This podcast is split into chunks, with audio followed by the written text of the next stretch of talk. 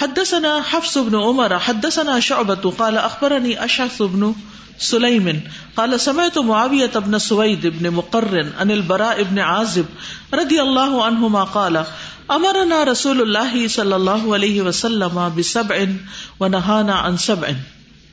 رسول اللہ صلی اللہ علیہ وسلم نے ہمیں حکم دیا، برائے ابن عازب کہتے ہیں، سات چیزوں کا، اور ہمیں سات چیزوں سے روکا۔ انخاتم بھی سونے کی انگوٹھی پہننے سے منع کیا یعنی مردوں کو۔ وہ لبس الحریری، ریشم پہننے سے وہ دیباجی، اور دیباج، و لستبرق اور استبرق۔ و نل قسی اور قسی و میسرا اور میسرا یہ سب ریشم کی اقسام ہے یعنی یہ جتنی بھی چیزیں ہیں نا، یہ ریشم کی اقسام ہے اور تھوڑا تھوڑا ان میں فرق ہے جیسے میسرا جو ہے یہ اس کی جمع میاسر ہے، ٹھیک ہے؟ اور یہ کپڑوں کے اوپر جو ریشمی چیزیں ہوتی ہیں نا، اس کے لیے عام طور پر استعمال ہوتا ہے اور یہ جو جانور ہیں، ان کی کھال کے لیے بھی جو ریشمی کھالیں بالوں والی ہوتی ہے نا، فر وغیرہ جیسے ہوتی ہے۔ جلد سب یعنی سب ہوتا ہے، درندہ، درندوں کی کھال کے لیے بھی استعمال ہوتا ہے۔ پھر اسی طرح یہ حریر اور دیباج کا بھی بنایا جاتا ہے اور گھوڑے کے اوپر جو کاٹھی ہوتی ہے، اس پہ جو گدی رکھی جاتی ہے، اس کے لیے بھی استعمال ہوتا ہے۔ اور یہ مختلف اقسام کے ہوتے ہیں۔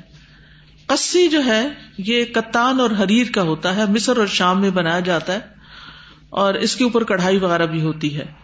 حریر جو ہے، باریک ریشم کو کہتے ہیں۔ دیباج جو ہے، یہ بھی ریشم ہی کی ایک قسم ہے۔ اور استبرک جو ہے یہ موٹے ریشم کو کہا جاتا ہے۔ تو یہ مختلف جو ریشم ہے ان کے لیے استعمال ہوا ہے۔ یعنی ریشم کی جتنی بھی قسمیں ہیں، ان سب سے منع کیا گیا۔ وہ امرنا انت بال جنائز اور ہمیں حکم دیا کہ ہم جنازوں کی پیروی کریں، جنازوں کے پیچھے جائیں۔ وہ نعود المرید، اور مریض کی عیادت کریں۔ وہ نفش السلام، اور سلام کو عام کریں افشا السلام کریں۔ عیادت جو ہے، یہ فرض کفایا ہے۔ ٹھیک ہے؟ عیادت کیا ہے؟ فرض کفایا ہے۔ اور عیادت کے لیے اپنا وقت نکالنا چاہیے اور اہل خانہ کو تنگی میں نہیں ڈالنا چاہیے۔ یعنی جن کے پاس آپ عیادت کے لیے جا رہے ہیں، ان کے حالات، ان کے اوقات، ان چیزوں کا بھی خیال رکھیں اور علاج کے لیے تعاون بھی کریں۔ یعنی ان کی کچھ مدد بھی کریں۔ جنازے کے ساتھ جانا بھی فرض کفایا ہے، اس کے ساتھ شریک ہونے کا ثواب بھی آپ کو پتا ہے کہ رات ثواب ملتا ہے۔ اور اگر دفن تک شریک رہے تو دو رات ثواب ہوتا ہے۔ سلام کو پھیلانے کا یعنی زیادہ سے زیادہ سلام کرنے کا حکم ہے۔ سلام کی جگہ صرف ویلکم کہنا یا اہلن کہنا یا مرحبا کہنا کافی نہیں ہوتا۔ اسی طرح کچھ دعائیں لوگ دیتے ہیں حیا کلّہ بارک اللہ تو یہ سلام کی جگہ کافی نہیں، یہ ایکسٹرا ہوگی۔ ٹھیک ہے؟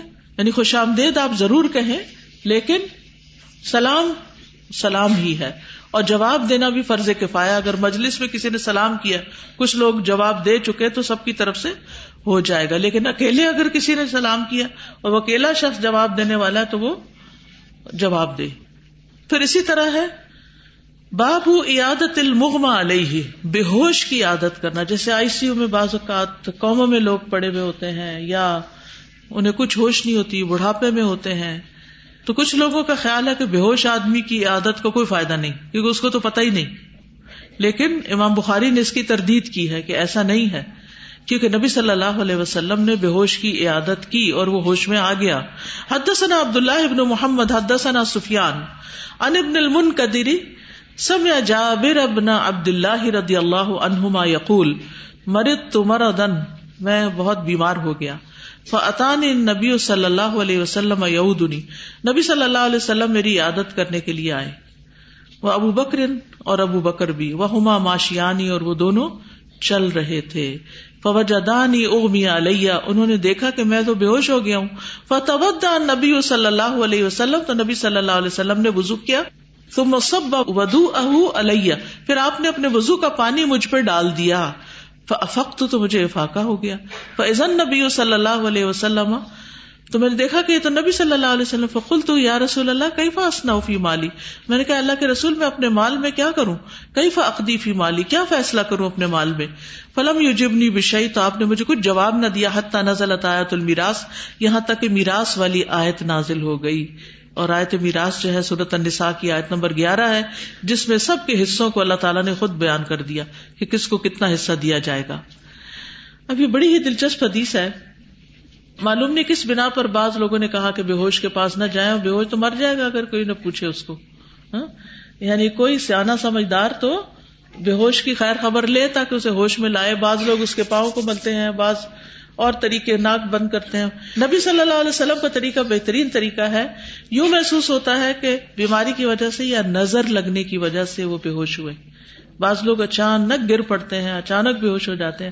اچانک کوئی چیز ہوتی ہے تو یہ نظر لگنے کا علاج بھی ہے کہ انسان وزو کرے۔ یعنی اس کا وزو کا پانی لے جس کی نظر لگی ہو، لیکن اگر پتہ نہ چلے تو کوئی بھی صالح بندہ اگر اپنے وزو کا پانی دے دے اور نظر والے کو اس پانی سے نہلا دیا جائے یا ڈال دیا جائے، اس کو پچھیٹے مارے جائے تو انشاءاللہ اس کو نظر سے افاقہ ہو سکتا ہے۔ ایک بات یہ پتہ چلتی ہے۔ دوسری بات یہ ہے کہ مریض کو اگر شعور نہیں، تو بھی اس کے اہل خانہ کو آپ صبر کی تلقین کر سکتے ہیں، ان کی حوصلہ افزائی کر سکتے ہیں۔ مریض کے لیے دعا کر سکتے ہیں، اس کے سر پہ ہاتھ رکھ سکتے ہیں، اس کو دم کر سکتے ہیں۔ تو بے ہوش انسان کی عادت کے لیے جانا بھی ضروری ہے۔ پھر یہ بھی کہ آپ جائیں گے تو آپ کو تو ثواب مل رہا ہوگا نا۔ ستر ہزار فرشتوں کی دعائیں مل رہی ہوں گی۔ مریض کو منہ دکھانے تھوڑی جانا ہے۔ ٹھیک ہے، مریض نہیں دیکھ رہا آپ کو، لیکن آپ کا فرض بنتا ہے کہ آپ جا کے تو اس کے لیے کچھ دعا کریں، کیونکہ دیکھ کے دل میں زیادہ رحم آتا ہے۔ اور پھر اپنی آخرت بھی یاد آتی ہے کہ ایک دن شاید اس بیڈ پہ ہم بھی پڑے ہوں۔ اور پھر اسی طرح یہ ہے کہ بے ہوشی میں اگر کوئی شخص کوئی عمل کرتا ہے تو اس کے اعمال کا اعتبار نہیں ہوتا، کبھی مجنون ہوتا ہے، کبھی صحیح بھی ہو جاتا ہے۔ کیونکہ تین لوگوں سے قلم اٹھا لیا گیا، بے ہوش پر نمازیں نہیں ہوتی، اس کے اوپر فرائض نہیں ہوتے۔ اب اگر کوئی شخص سال بھر بے ہوش رہے تو اس کی سال کی نمازیں معاف ہے اسی طرح اگر آخری دنوں میں مریض بیمار ہو جاتا ہے، اس سے کوئی ہوش نہیں۔ تو بعض لوگ پریشان ہوتے ہیں کہ اس کی نمازوں کا کیا کرے تو اس کو تو ہوش ہی نہیں، اس پہ تو نمازیں اب فرض ہی نہیں۔ پھر اسی طرح یہ ہے کہ نبی صلی اللہ علیہ وسلم کے وزو کا پانی جو تھا وہ بابرکت تھا، اس وجہ سے صحابہ جو تھے ان کو ہرس ہوتی تھی اور وہ آپ کے پانی سے برکت لیتے تھے اور اس سے علاج بھی انہوں نے کیا۔ انس بن مالک کہتے ہیں کہ بحرین سے آنے والے مہمان نبی صلی اللہ علیہ وسلم کے ہاں ٹھہرے۔ آپ نے اپنے وزو کا پانی منگوایا اور وزو کیا اور وہ آپ کی وزو کے پانی کی طرف لپکے۔ اس میں سے انہوں نے جو پانی پایا، کچھ نے پیا، کچھ زمین پر گرا ہوا تھا، اسے اپنے چہروں، سروں، سینوں پہ مل لیا۔ تو نبی صلی اللہ علیہ وسلم نے اسے پوچھا کہ تم نے ایسا کیوں کیا؟ انہوں نے کہا، اللہ کے رسول آپ کی محبت نے۔ شاید محبت کی اسی انداز کی بنا پر اللہ تعالیٰ ہم سے محبت کرے یعنی ہم آپ سے محبت کریں تو اللہ تعالیٰ ہم سے محبت کرے۔ تو رسول اللہ صلی اللہ علیہ وسلم نے بہت زبردست بات ان کو اس موقع پہ سکھائی۔ تو جب کوئی آپ سے محبت کا اظہار کرے تو اس کو کسی نیکی کے کام میں لگائے۔ آپ نے فرمایا، اگر تم پسند کرتے ہو کہ اللہ اور اس کا رسول تم سے محبت کرے تو تین خصلتوں کی حفاظت کرو۔ نمبر ایک، سچی بات کرو، سچ بولو۔ نمبر دو، امانت کی ادائیگی کرو۔ نمبر تین اچھا پڑوسی بنو۔ یعنی اپنے اخلاق بہتر کرو دوسرے لفظوں میں۔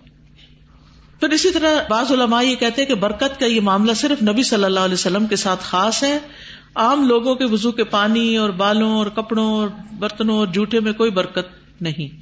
یعنی برکت جو ہے یہ نبی صلی اللہ علیہ وسلم کے ساتھ خاص ہے۔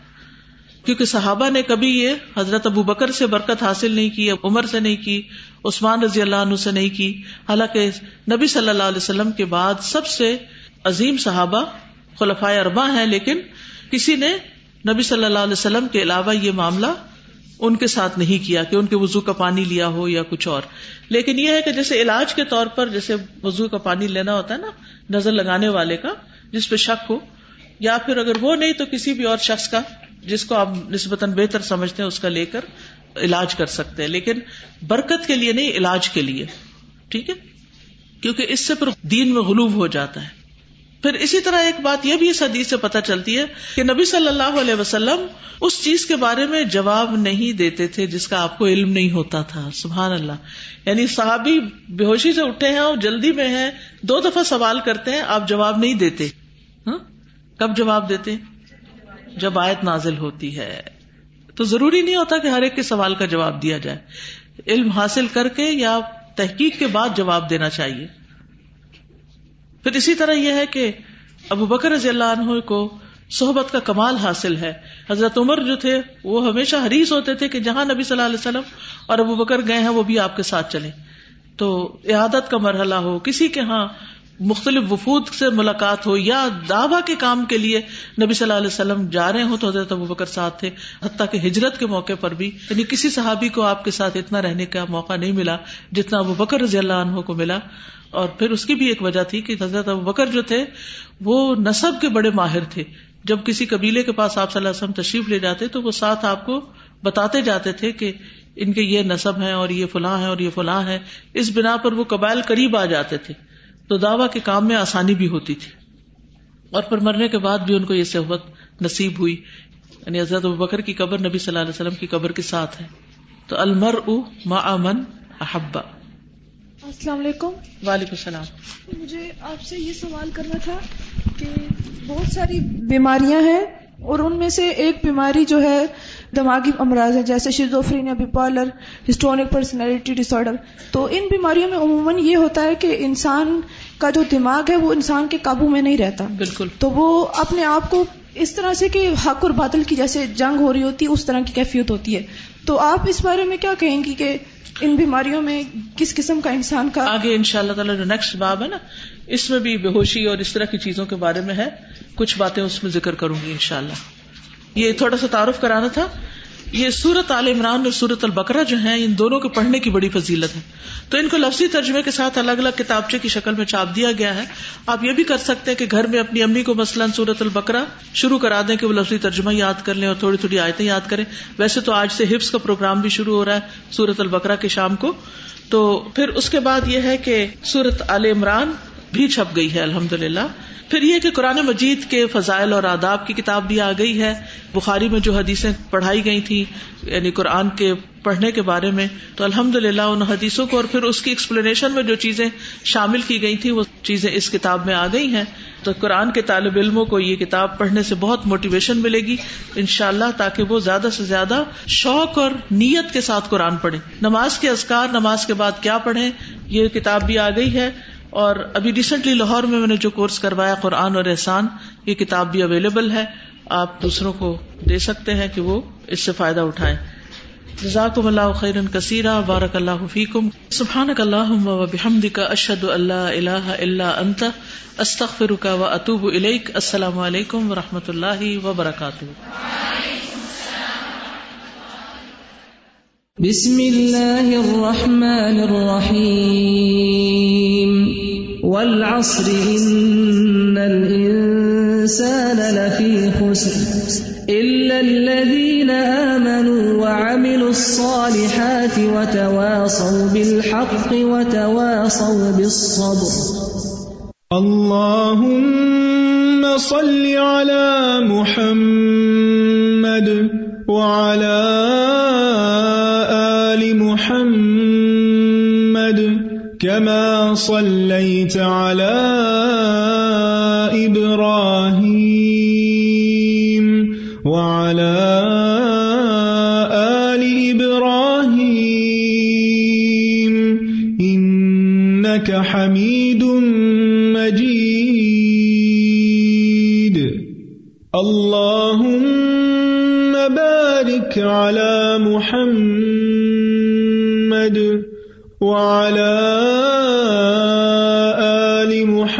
محمد كما باركت على إبراهيم وعلى آل إبراهيم إنك حميد مجيد